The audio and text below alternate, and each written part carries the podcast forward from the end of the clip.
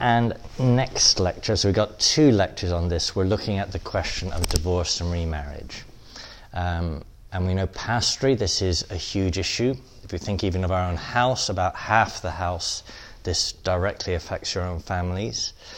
Um, in the parishes, likewise, this is a huge issue. Um, we're going to look at what the Lord says. We're going to look at what church documents say, and then I've allowed in two lectures of this with the reading pages, there should be plenty of time for you to interrupt me with questions. You know, in the parish setting, how does that work? Um, I've been a pastor 14 years. That's not a thousand years, but I've, I have dealt with these scenarios many times myself. Um, and happy for you to throw in your own anecdotes too. So, divorce and remarriage. Um, what do we have to say here? Actually, let's start.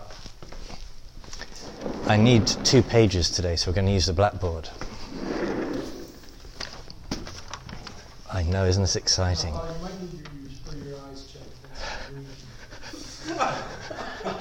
okay, we're going to use the green board then. Okay, so Bob and Sue get married.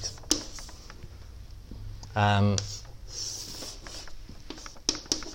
in church. So they have a Catholic wedding. Um, that means it's for life. Now, Bob, it turns out, is a drunk, is violent, Sue therefore leaves him with good reason. Sue meets John, um, and they have a government wedding, not a church wedding.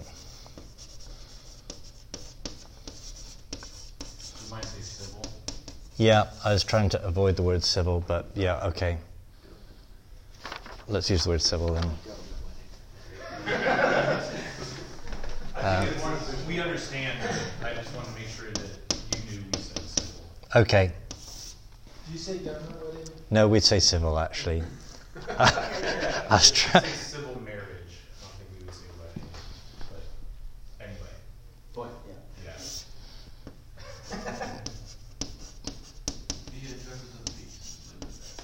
Yeah. Is that the only way it could be done? Is justice of the peace? Is that No, you can have any, any licensed. Right? So I was trying to avoid the. Religious captain. Okay. Go online, but I will ask.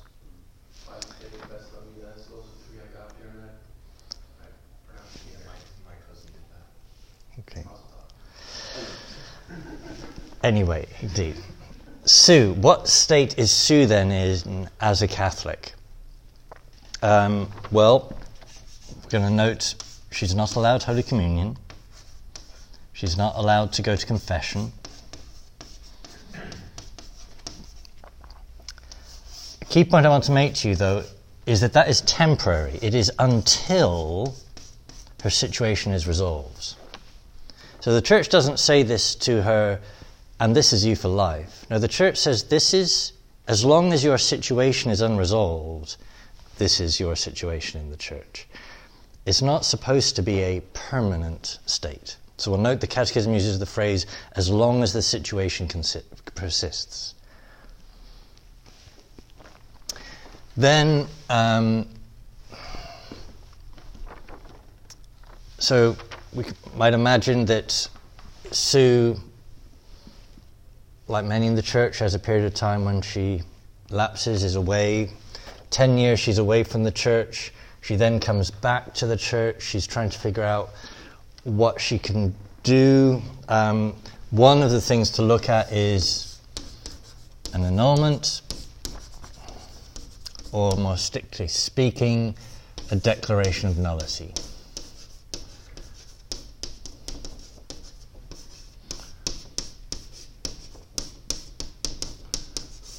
You've not done this in canon law yet. Some of you, you Next semester. Okay.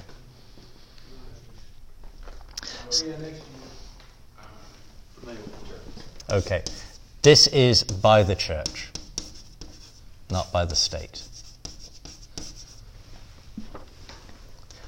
Uh, the word annulment implies, kind of linguistically inaccurately, that the church does something that changes the marriage.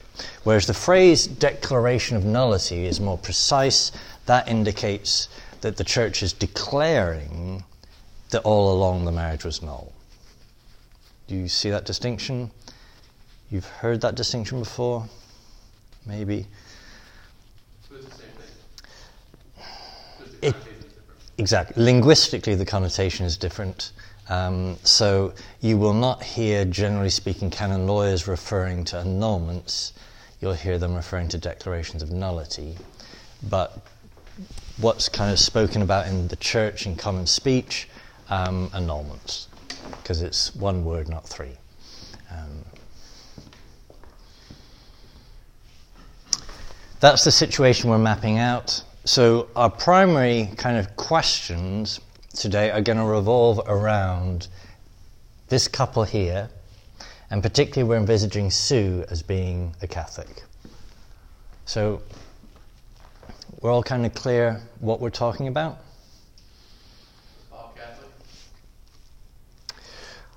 Um, okay, so you know that the relevance of that question. If he's baptized, this is therefore a sacramental union and cannot be dissolved. If it's only a natural union, because he's not baptized, then not a sacrament is capable of ei- by the, either Pauline or Petrine privilege of being dissolved. But let's put that question aside for later, um, as in the next lecture. This lecture, first, think about the assumption that this is a valid marriage. Um, what's Sue's position, whether or not John is a Catholic?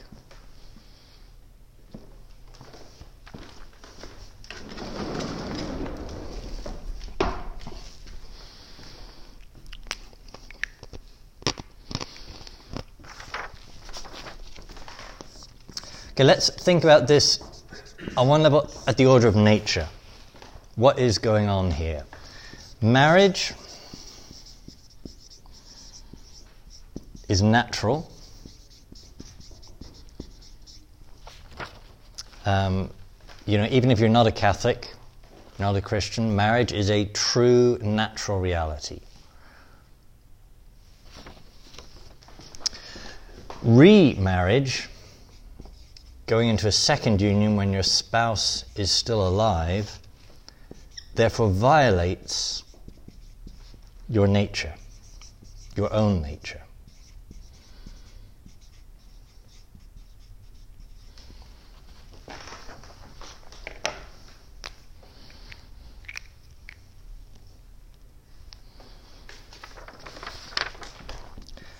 And we're going to note here it thwarts your path to beatitude.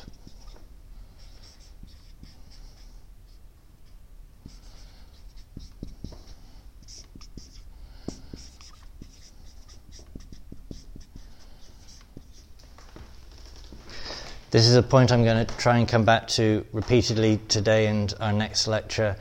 There's a way many, in a sense, good priests try to say words to the effect of, I'm sorry these terrible church, awkward church laws are imposing this on you. We've got to be faithful to them. Um, but not actually acknowledging that, that for Sue herself, being faithful to what is the truth, what is true to her own nature, is actually her path to beatitude. Not an easy path, but the path. The order of nature. Now, what does the Lord say? You, know, you go to many good evangelical churches, good charismatic churches, and they'll say, Do we have a word from the Lord on this? We do have a word from the Lord on this. In fact, despite this being one of the most controverted uh, pastoral scenarios, it's something that is most clear in the Gospels. So we do have a word from the Lord.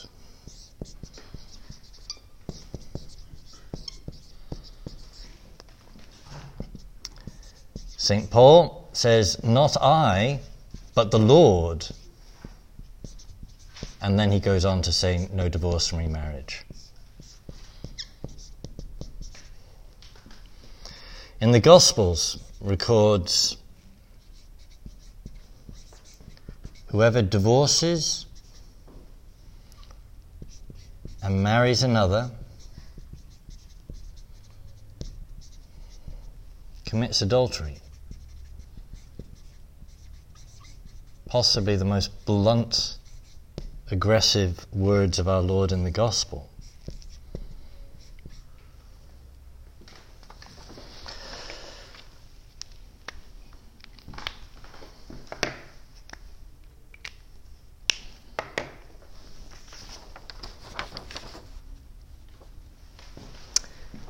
And we need to have fidelity to His Word.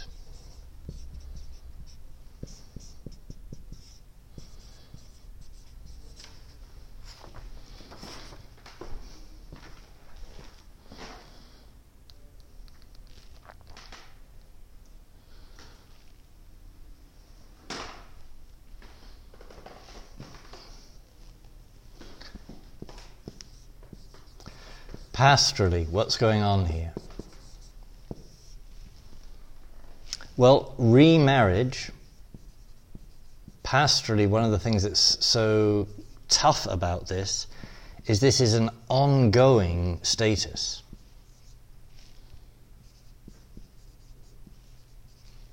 It's not an isolated act.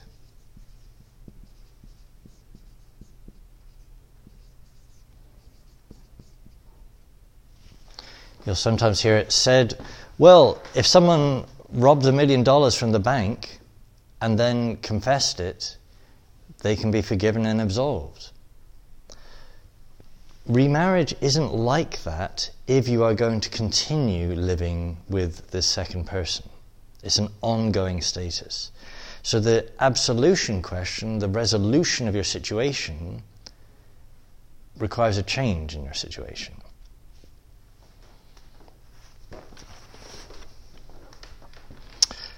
So, what is, pastorally speaking, the solution? Well, there is three options. One, the most obvious, separation. So, Sue and John are not together in the eyes of the Lord, therefore they shouldn't be together, they should separate. And Sue may have been with John for 10 years after having been away from Bob for 14 years, when she reevaluates her situation, the most obvious thing is separation. If she's not going to separate, then there's the possibility of her and John living as brother and sister, if in the same house. We'll note what that means in more detail. Um, but to not live as husband and wife, to live as brother and sister, if there's some other reason why they need to stay together.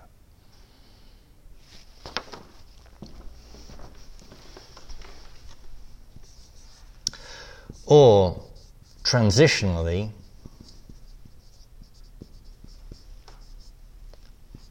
no Holy Communion,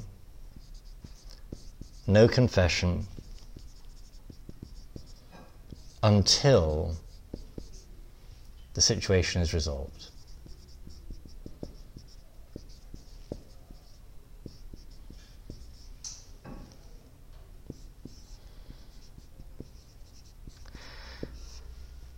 And the priest needs to use the phrase of Pope Francis, that is his phrase, but it's not a new concept pastoral accompaniment.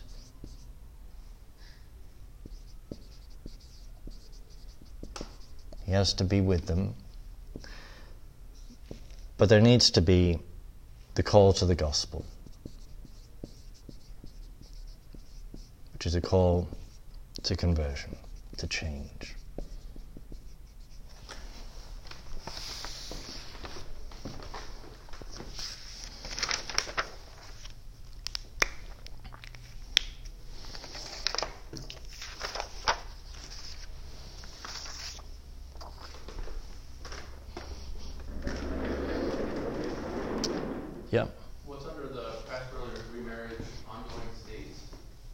Not an isolated act. Status. Oh, sorry, status, yes.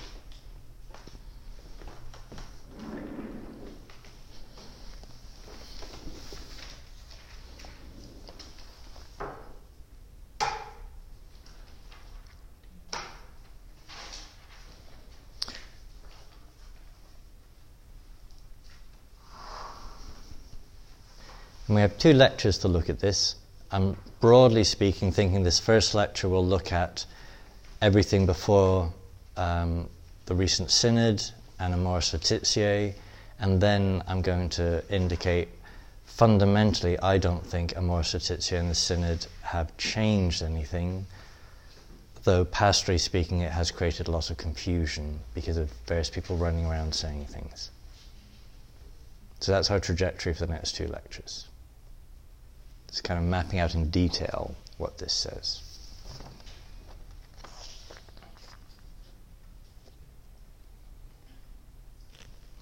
Okay, so let's turn to my bundle of lecture notes and start on page one.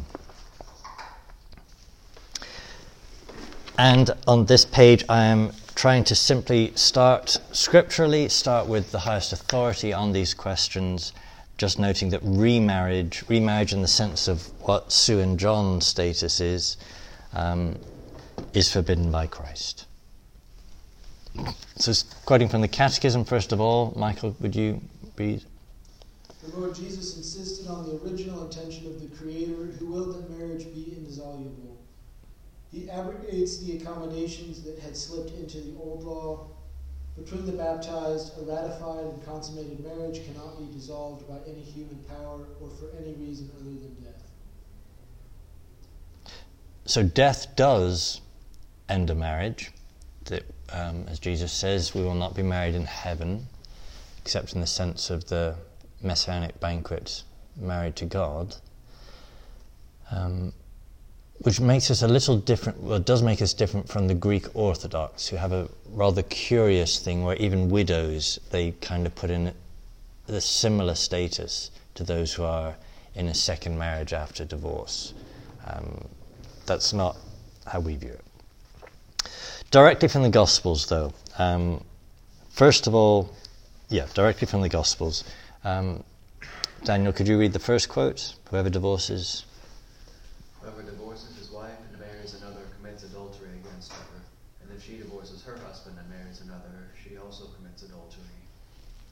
Tyler, could you read the next one? It was also said, whoever divorces his wife, let him give her a certificate of divorce.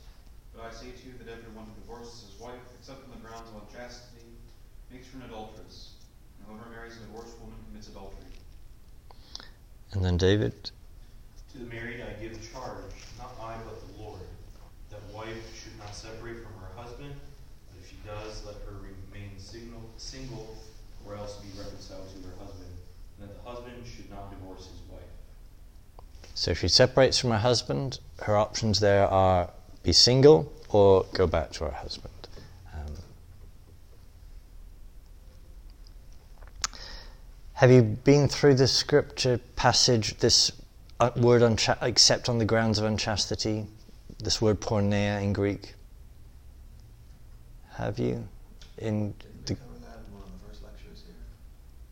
Mm, could have done. I don't recall. We'd have done it. No, I don't recall. Let me repeat it anyway.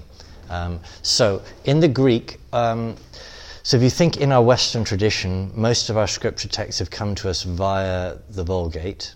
So the Vulgate then had translated the Greek into Latin. Most of our Western translations come via the Vulgate. And so your, many translations will say, except on the grounds of adultery except on the grounds of immorality, except on the grounds of unchastity. In Greek, the word is porneia. If the phrase had meant except on the grounds of adultery, the word would be moicheia. That isn't what the Greek says. Um, what is meant by this word porneia? It's some kind of unchastity. But what? So I say the above Greek word is variously translated and variously interpreted. And I say there are two standard but differing Catholic interpretations of the text.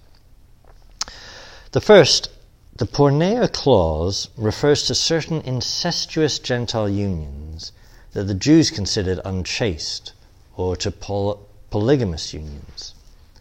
Such unions were thus never real marriages. One was obliged to leave them and would then be free to marry someone else. So there were marriages that the Gentiles had that when uh, around the time of our Lord, you know, the Jews were doing a lot of proselytism, making many converts from the Gentiles. Some of these people in a Gentile marriage would become Jewish, but their, the closeness of relationship with cousins and whatever that they had, the Jews would have said, that isn't a valid marriage. And they'd have had to separate. And they would then have been free to marry someone else. That, in terms of scriptural criticism, strikes me as the most convincing explanation of the text, in terms of the, the Greek word in context. Um, the second interpretation is what, if you follow the trajectory and translations that have come via the Vulgate, and thus most of our Western tradition, say it refers to an exception. The exception refers to grounds for separation, but not to a ground for remarriage. So, your spouse commits adultery, that is a reason for you to leave your spouse, but that doesn't mean they're not still your spouse, and it doesn't mean you're free to marry someone else. So, except on the grounds of unchastity, meaning you can divorce your wife, and that doesn't make you an adulteress but it doesn't mean you're free to marry someone else. That's kind of been the majority interpretation in the West.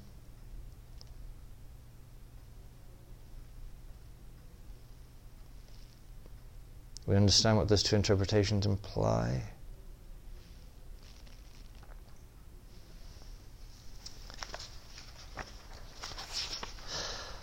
Okay, over the page. So I've got a page here about separation. Um, so I've given an example here where Sue would have clear grounds to separate from Bob. Let's imagine they've got two children. He's drunk, he's violent. For the good of the children, for her own good, she should leave him. She should separate. Top of the page two separation.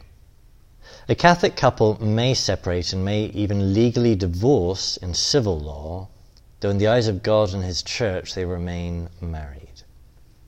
So note, except in the case of adultery, any separation is temporary in the sense that it may only be morally maintained as long as the grounds for the separation remain, as according to canon law. And as with other things, the grounds for that might last your whole life, but it's the grounds have to be there for there to be a warrant for being separated. This is your spouse. You did say before God, till death do us part. There need to be grounds for you to not be together. What does the Catechism say here? Christopher, can you read the first quote from the Catechism? Which is the Catechism, which in, in turn is quoting canon law.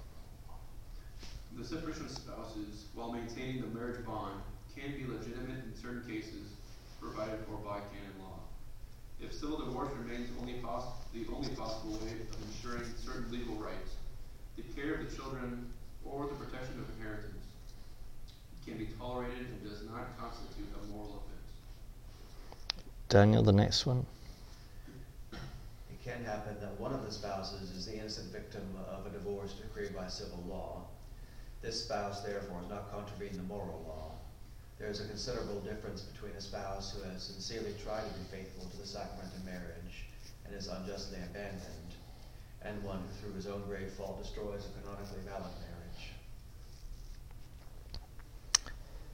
In short, there are grounds for separation, so we need to be clear about that. Um, you know, you'll hear your kind of uber faithful Catholic um, saying, "Well, you said the vows, you you have to stay together." That isn't what the Church says. Not always. The default position, though, so if you look at the canon law I've got there, so canon 1151 says spouses have the obligation and the right to maintain their common conjugal life unless a lawful reason excuses them. If we scan down to canon 1153.1, uh, Tyler, could you read that one for us? So where it starts with the spouse. Uh, a spouse who occasions.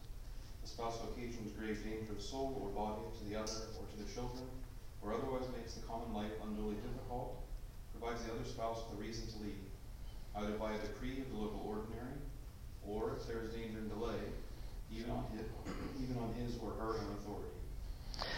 A decree by the local ordinary. Uh, in our pastoral context, that's never done. One can imagine much smaller dioceses, smaller, tightly knit Catholic communities where there would be a process by which one would go to the ordinary. For us, that isn't the case. Therefore, the second half of that sentence holds his or her own authority. Do you know how broad ranging the grounds for separation are there? So it does start with danger of soul or body to you or your child, children, but also unduly difficult common life. When we're talking through this with one parishioner, uh, and the person acknowledging, yeah, yeah, my spouse would say I'm unduly difficult. Not saying that happily, but that is a ground there. Um, and so, among the scenarios you'll have to deal with in the parish is when there are two, you, you got a Catholic couple, and one of them is saying, I want us to separate, and the other is kind of dragging the two of them to the priest, saying, No, we made a vow, you've got to stay with me. Um, so sometimes you need to talk through with them. Actually, there are grounds here, and you can't be saying, you're not you're being a bad Catholic if you're not going to stay with me. If you're being somehow unduly difficult or a grave danger to soul or body. Grave danger to body is probably pretty obvious. Grave danger to soul? Examples, anyone? If he's a wizard. Okay, other examples?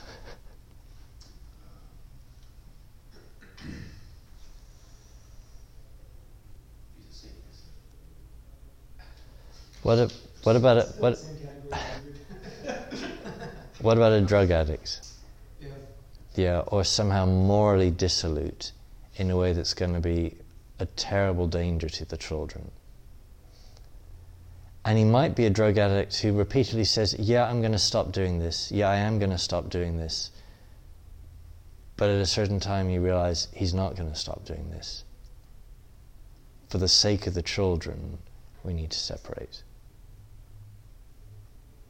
Yeah, I mean, really, like any kind of addiction. Yeah, so there'd be many, yeah, many examples you could think. I'm going to presume we're going to go through this more in canon law, but our basic category here, there are grounds for separation.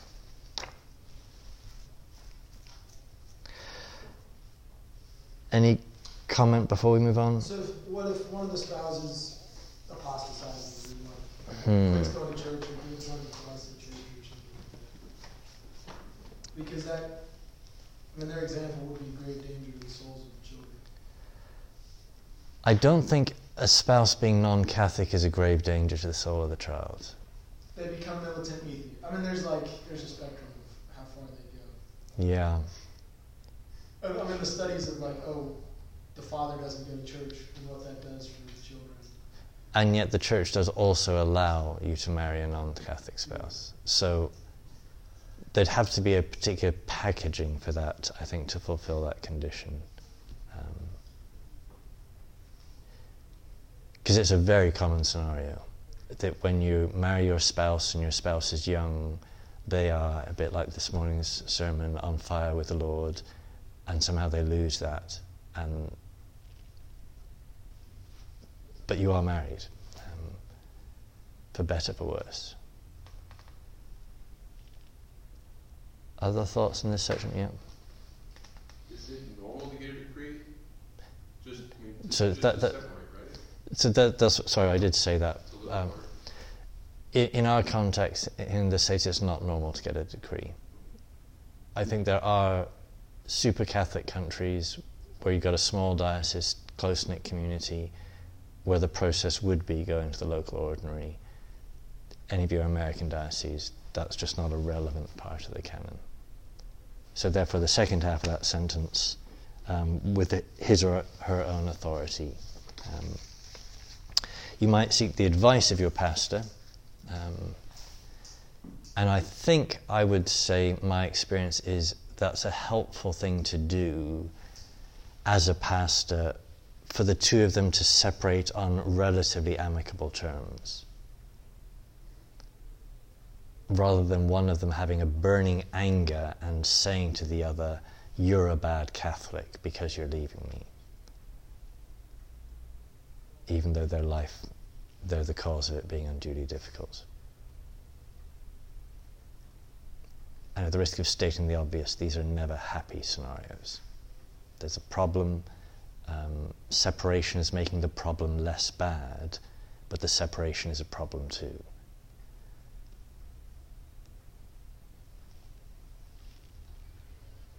There, uh, okay, so uh, maybe you're going to go into this, but so separation happens. Is there a general idea in the mind of those Catholics or those people that, okay, next step is seek annulment, or next step is, well, I'm just going to find another person to be with, or will they, will they be able to stay living by themselves in that separation. What should be in their mind? So Sue leaves Bob because Bob is a danger to whatever or unduly difficult. Sue, if she is married to Bob, has grounds to separate, she should therefore not be thinking, I'm leaving Bob and I'm going to be looking for someone else to spend my life with. I can't picture spending my life alone. She's not free to look for someone else. So she needs, and we need to encourage her, she's making that separation, to not think of herself as free to find someone else. Unless she gets an annulment. At that stage, she would be free to be with someone else. But until then, she shouldn't be looking and shouldn't be thinking of herself as free to look for someone else. The annulment process can't start unless there is a civil divorce in place. That's kind of part of the way the legal process in the church works, that you've kind of, in civil law, committed yourselves to this permanence of not being together. Therefore, why has that arisen? Is it because there was something wrong at the very beginning? Therefore, the church will now, if you approach the diocesan Tribunal and so forth, examine the situation.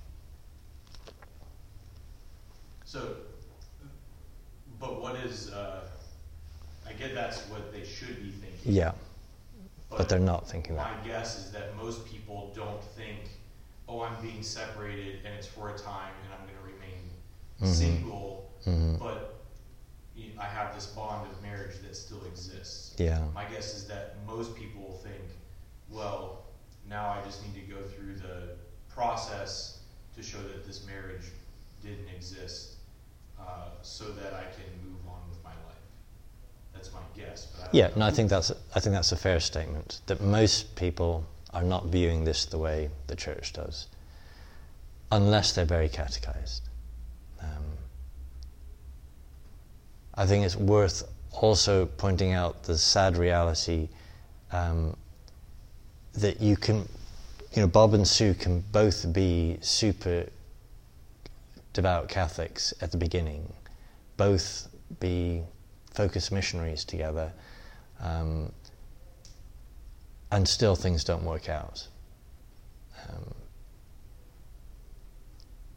so it's not only the case where actually they weren't that committed in the faith to begin with. Um, the scenario I want us to think next about, though, is Sue has left Bob and Sue has entered into a relationship with John. Um, where does that leave her now? And I'd say pastorally, the most common scenario, she leaves, this is all very unpleasant. She's away from the church for a number of years. During that time, she's away from the church, she gets a civil marriage. At some stage, she comes back to the church, but then she's trying to figure out well, what is my situation in the church? So she is divorced and remarried. What is her status? So, page three, I've called Living as Divorced and Remarried Catholics. And in bigger font at the top in italics, I just point out a simple sociological, theological point here that is a very important baseline for you catechetically to be articulating. Marriage is a public, not a private reality. Divorce and remarriage thus affects the remarried and their relationship with the community of the church and the sacraments of the church.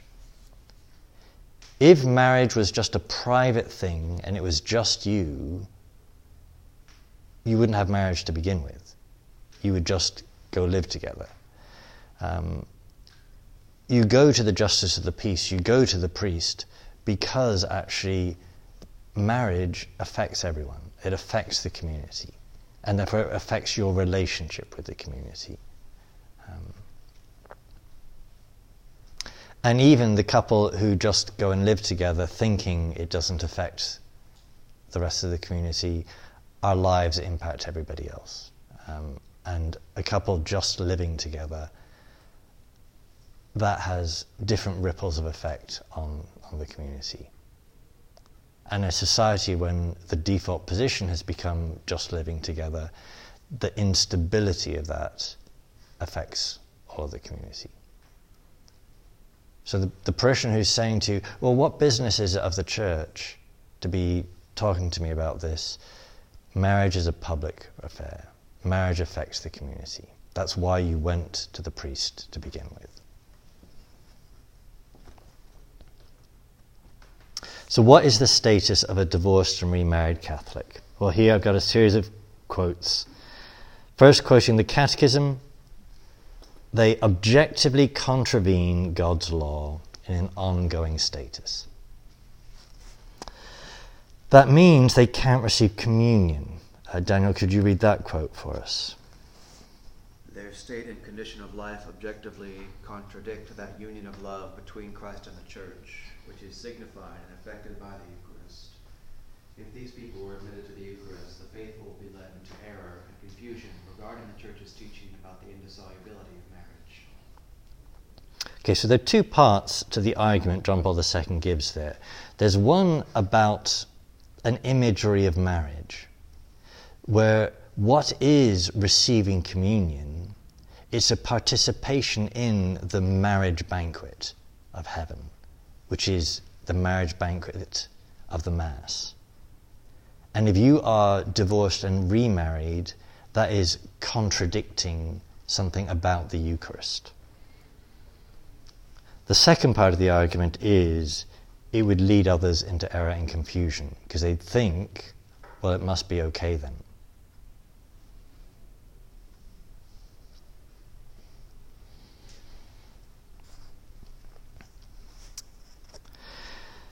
The Catechism, next bullet point, they cannot exercise certain ecclesial responsibilities. And I note that this isn't specified further by the Catechism. And I ask the question there would being a choir master or an organist or chairperson of the parish pastoral council be excluded roles? So we're considering a role where someone is in the parish community a model to others. Others are looking to this person. Is there something in their life so fundamental in its status that it's sending a counter signal to the congregation? Now, I've been in parishes where the organist was an unknown person, up in a choir loft, unseen, Almost all the parishioners don't even know their name, they just hear the music. That's very different from other parishes you go to where the organist is one of the most public roles in the community. So, what I'm trying to articulate there is the church doesn't list a line of positions that are excluded because I think that's going to vary in every community. So, it's, it's down to the pastor to make that call which is a difficult call, but you've got to think how is this impacting the rest of the community? Yeah. Can I give a recent example? Sure. Um, at the parish where I'm at, I just heard this this weekend. Um, the one of the second grade teachers got pregnant um, with a guy who's already married, and uh, the pastor said, you know, if you guys remain separate, and the guy was going through a divorce, but it had not gone through yet. And the pastor said, if you remain separate, if you live with your mother, your family, whatever, um, then you can keep your job, um, but you can't get married civilly. You can't do anything until everything is all you know worked out. And then at some point, I guess she secretly went through with a civil marriage with the guy, and eventually he found out about it because of the other teachers, and then he said, "Well, by your actions, we need to fire you." Um, so, uh, so yeah, so this is a second grade teacher who then is in the situation. I mean, and it adds even layers with the getting pregnant and all that. But, um, but the first description of what was suggested, if they had not been living together, there'd be a way of getting pregnant where everybody knows kind of a mistake happened here. And somehow that is the message being sent. Mistakes happen, there is mercy, is very different from this happened and we're embedded in this and we think this is okay and normal. Or that's the way it looks from the outside. Um, how a pastor is going to deal with that is going to be always be difficult. Um, the legal situation. This is where you realize your um, contract for your Catholic teacher either is or isn't a good contract. Does it have something in there about their lifestyle and their public status? or not. Uh, and I, yeah, I can remember in my diocese back home there being a stage where um, the the lawyer of the diocese said at a council of priests meeting to the bishop, um, "You can't fire that teacher because their contract doesn't give you um, grounds to do that." And one of the priests said to the diocesan lawyer, "You mean that you gave us a contract that didn't work as a Catholic contract. Don't presume that the contracts are already adequate. Um, your diocese, I think, has addressed many of these things for a while, but yeah, I my understanding is that in our diocese, a teacher is effectively a minister, um, and so their moral life uh, comes into play Okay, but if you get um, some youth worker, some new post in your parish that you're all excited to employ, getting guidance from the diocese for those contracts, um, get them right. Um, but this is where it, it does come down to the pastor has got to make that judgment call. How is this going to impact the rest of the community? Next bullet point. The person who is divorced and remarried cannot receive absolution in the sacrament of penance. Now, why not? I say because they haven't repented of their sin against marriage, because they're remaining in that state. I say unless he or she is committed to living in complete continence. So the next page will see what that means. But, so you have many situations in confession. Someone comes to you and they confess something, a state of life situation. At that stage, they have to have repented and intend to change. They don't yet have to have mapped out how they're going to change in terms of receiving absolution. There's got to be their intention, and obviously it's better, more meaningful, if they've got some vision of how they're going to play that out. But to have figured out how you're going to start that conversation, you know, how is Sue going to start that conversation with John to say to John, I know we've been together 10 years, but now I need us to change whatever. She doesn't have to have mapped out where she's going to have that conversation, how she's going to start it, what their life, but she's got to have intended to, to start that for you to give her absolution. And you might well envisage at the start of that there being a few occasions where she's going to have intended but then falls in the implementation.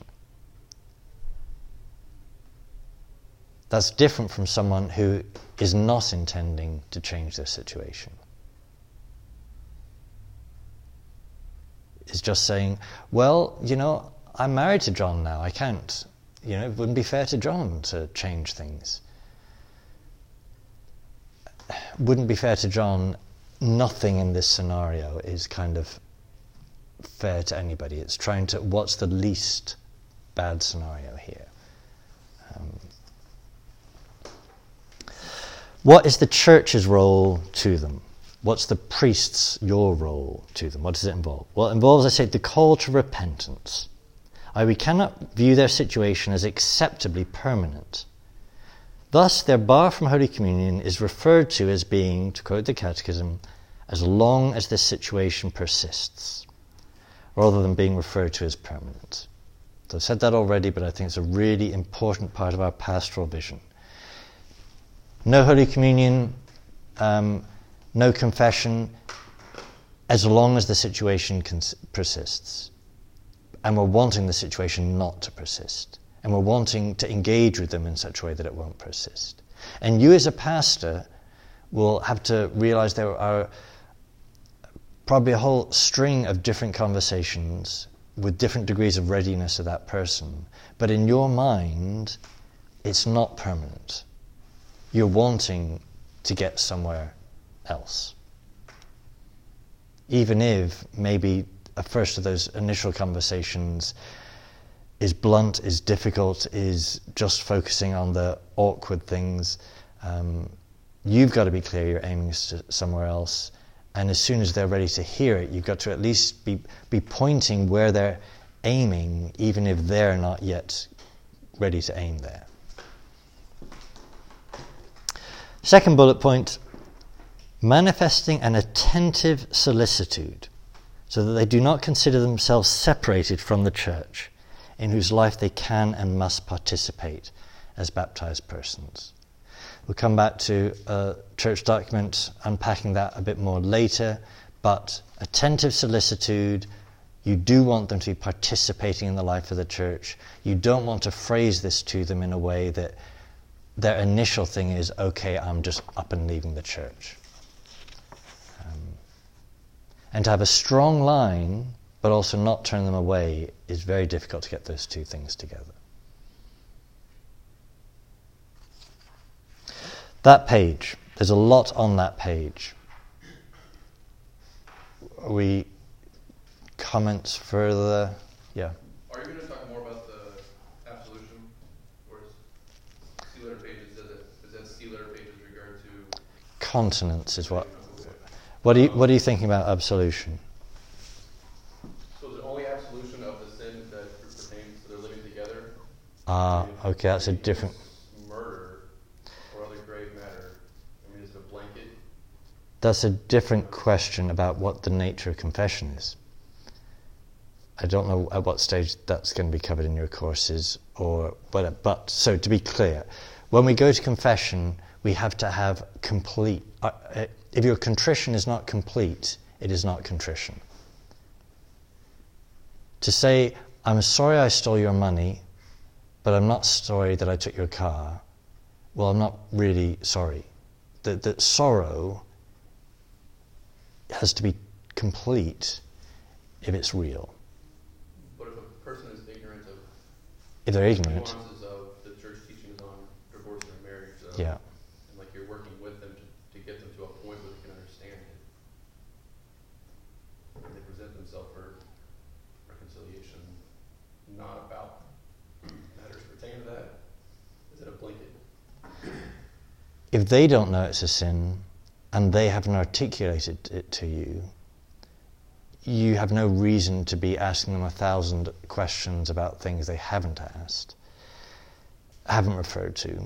So you presume they're um, what's you presume they've come in good faith. You presume, um, therefore, the, the confession is adequate, unless and you give them absolution. And if they are in good faith and they didn't realize something they should have confessed that they should have, there's some degree of things being put right. If they have hidden from you something that they should have said, then the whole sacrament is null and void.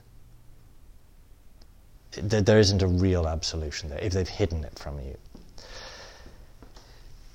Another scenario, though, for you as the priest, the church does say, the Vademecum for confessors, that you have a duty to ask prudent questions.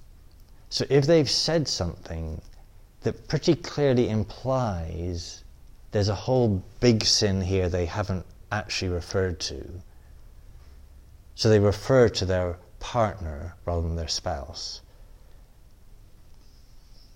you have a duty to ask questions to kind of gently what do you mean by the word partner rather than spouse? Um,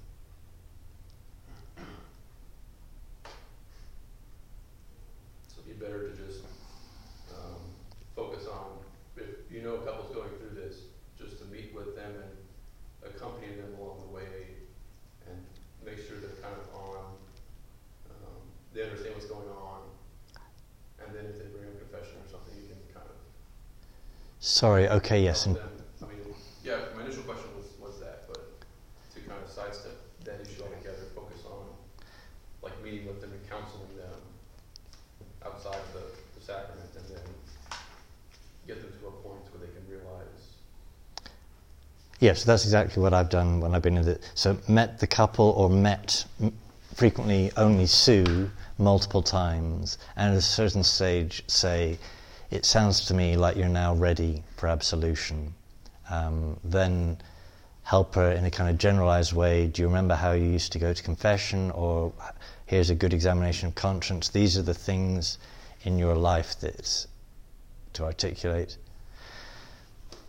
Uh, while we're on this point, what does Sue need to confess in her relationship with John? This is a big question pastorally. Because Sue is likely to feel, I have had so many happy memories with John in the 10 years we've been together. Am I really saying I wish all that hadn't happened? Repentance is about sin.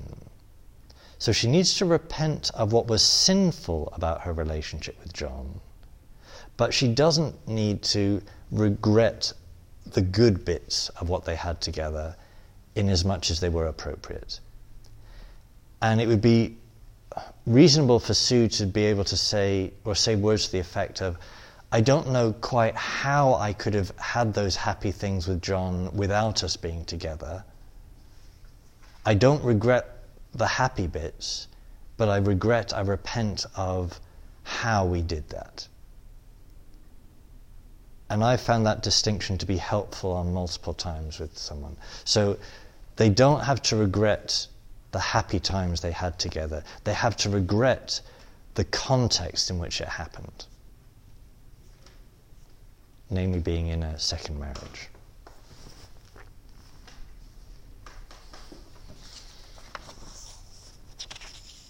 Yeah. So then on the, kind of the last point, we talked about manifesting attentive sol- solicitude. So pastorally, how do you tell somebody the church doesn't want what you want, or the church doesn't acknowledge what you want, but please stay in church? Um, because I could see that harboring much animosity and regret and, you know, Yeah, yeah, definitely. the.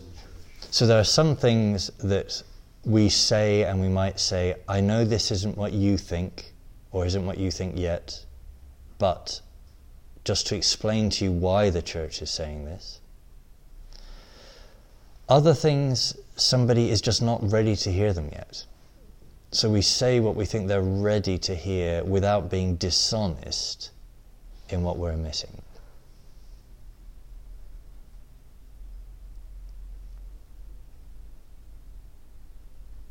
And so to avoid that thing of not being dishonest, deceitful, but you don't need to say everything on the first meeting.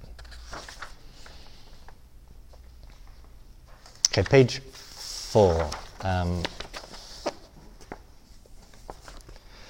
practically speaking, living as brother and sister, what does this mean?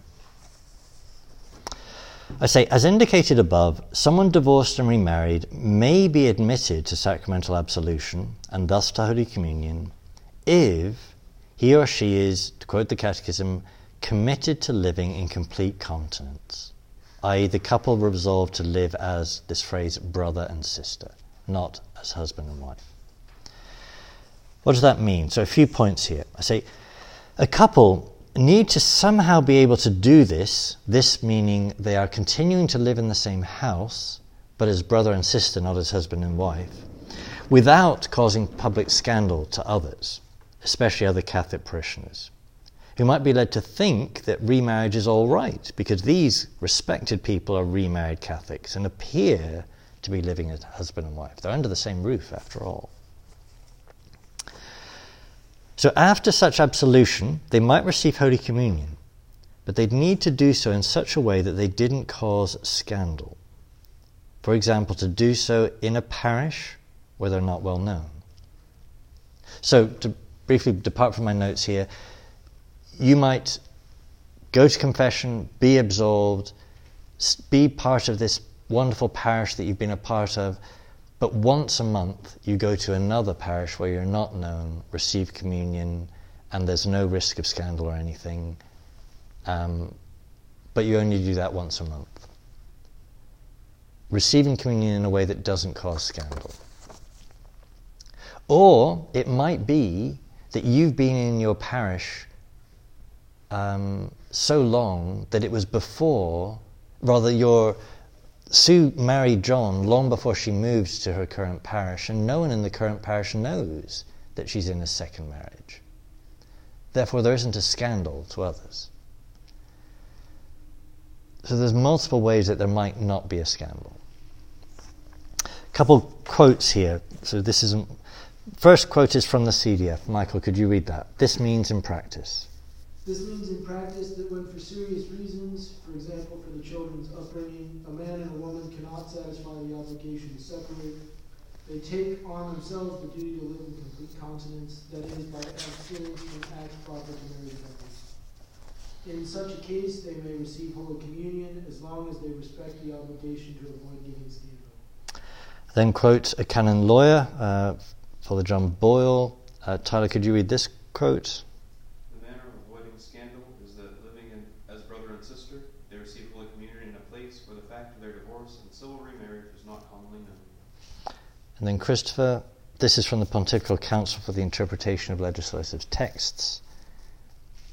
Given the fact, Given the fact that these faithful are not living, uh, uxora, uxorio is per se occult, while their condition as persons who are divorced or remarried is per se manifest. They will be able to receive Eucharistic communion, Eucharistic communion, only remoto scandala. So they appear to be husband and wife because they are living in the same house.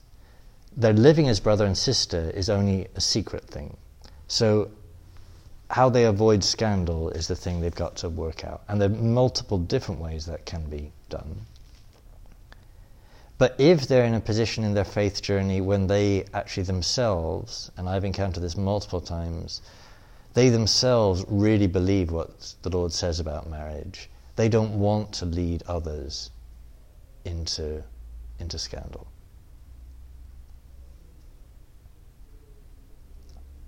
I can recall one couple where um, the man in particular, in a rather bizarre way, would run around kind of telling everyone in the parish, we're living as brother and sister, we're living as brother and sister, we're living. Um, that's kind of one way of doing that. It, um, so that there wasn't a risk of scandal. Um, what would be the grounds for them to continue to be together in the same house, even though they're not, in the eyes of God, husband and wife? Children. Children are the most obvious. So, Bob and Sue had two children, but then also, Sue and John had three children. If Sue separates from John, she's going to deprive the children of John as their father. And they have a right to have John as their father. Um, so she stays with John for the sake of the children, but not living as husband and wife. Um, and I know multiple cases where this is done, um, and children can be ignorant of a lot of things their parents are or are not doing. Um, a different scenario that I've possibly more commonly come to Sue's only at the phase of looking at this seriously because death is approaching she's been with John for 20, 30 years, and now death is on the horizon in old age. She realizes there's this thing she's kind of never told the pastor of their new church. Um, and now it's been kind of gnawing at her conscience all these years. Now she's wanting to put it right. And she comes to, what do we need to do to put this right?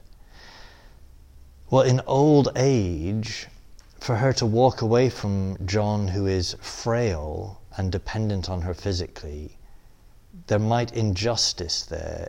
It just be inappropriate for them to physically separate.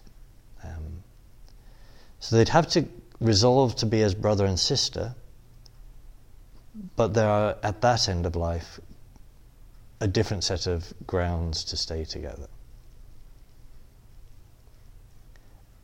And at the risk of stating, which what may or may not be obvious, there are some married couples who will continue to engage in marital relations into their 80s, and you'll be thinking, you know, how is your body even able to do that, um, given how frail you are? But um, and then there will be others who somehow at the age of 30 it just kind of ceases to be a thing in their relationship, and they might be kind of happy together, but the bodily intimacy just kind of stops. So, with married couples, don't presume one way or the other.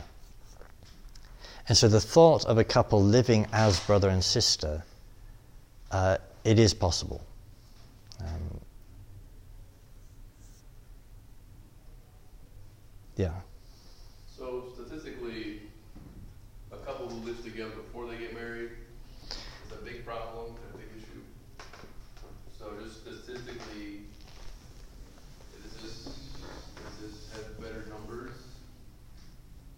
than pre-married couples? Better numbers than what? Sorry. So, Are you saying like So like, like couples who live together are way more likely to divorce? Well, no, like, are they living as brother and sister? Like, oh, we're pretty much assuming like any, any pre-married couple lives together aren't living as brother and sister, but in this case, well, oh, yes, they will, they will most certainly live as, I mean, it's not quite that stark, but is it? I I have very occasionally in marriage preparation come across a couple who are in the same house as brother and sister, generally speaking, in our culture, what a couple mean when they say, Hey, do you want to move in with me? isn't just let's share a house. So it's possible but not frequent. And as pastors, we would say that is an occasion of sin. It's, it's possible, but it's not advised. Right, so but then on the, the remarried couple. Yeah. Living as brother and sister, you have numbers, Stati- I- oh yes, they seem to be actually living it out, or, oh it isn't quite clear that they are or are not. Um, I have no statistics. I know enough of human nature to know there will be some cases where they resolve to live as brother and sister, but then on cer- on certain wild nights after a couple of glasses, um, they're not brother and sister, but then they repent of it and intend yet again to be brother and sister.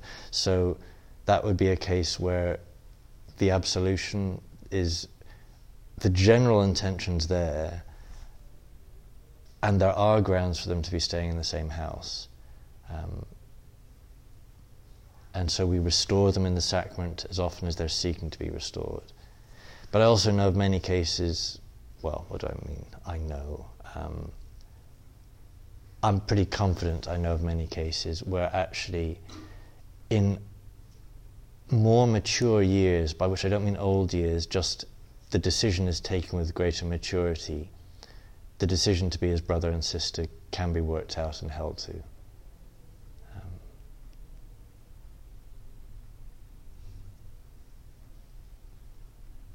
Back to my notes, little bottom section there. I say, brother and sister, I say, do not share a bed together. I say, and there would need to be some reason, some grounds for them to continue living with this other person. Otherwise, there is an obligation to separate. Such grounds would frequently be the mutual support for the children's upbringing. So father, then after the children were in the thrown out of the house, would that mean they would then need to separate? I think that would be a case by case kind of criteria. Um, but I think generally speaking, that does sound to be the case, yeah. But I Um, mean, they, like, they're still your parents after you left the house. Like, and they're still. I don't know. I could, yeah, I could see there being reasons not to as well. Would it still scandalize them to, oh, why are they, why did he leave and she stay here? And that's why I said probably case by case. But because in many families there are things we discover about our parents or our grandparents 50 years down the road almost that we never knew and that kind of the, all the adults knew and the children didn't um, that, that, that is there'd be a way of that being the case and they stay together therefore in order to image to the children um, a married life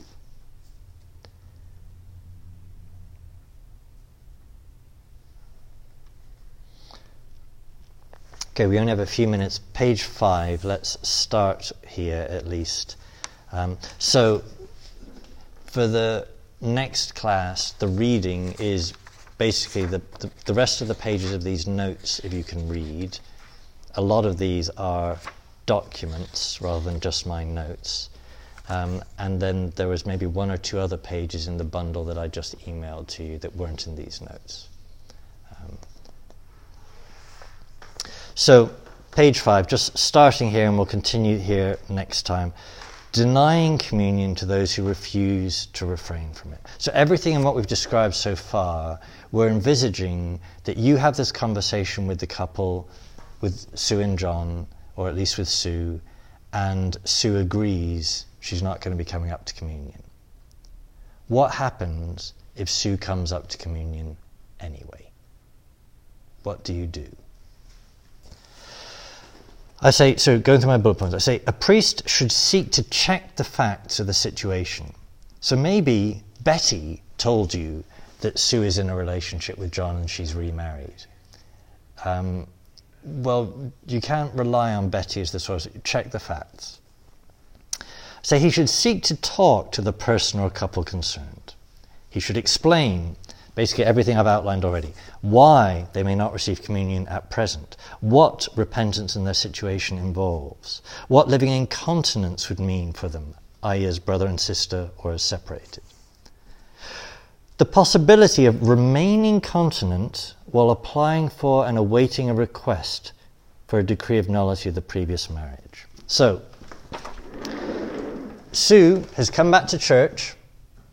She's not receiving communion or going to confession. She's applying for a declaration of nullity. While she's waiting, she continues to be in this status. Or, while she's waiting, they agree to live as brother and sister until the situation is resolved. But they don't know how it's going to be resolved. Will the church examine their wedding and marriage and say it was null to begin with? Or will the church examine it and say, no, it was a real marriage, and therefore you're not free to be husband and wife with, with John? So she how she lives this, either she doesn't receive communion during that stage, or they're brother and sister during that stage, while awaiting the verdict of the tribunal. Okay, we'll come back to that next time. So there's a lot we're looking at here. It's good that we've had questions and discussion, but there's a lot for us to be covering.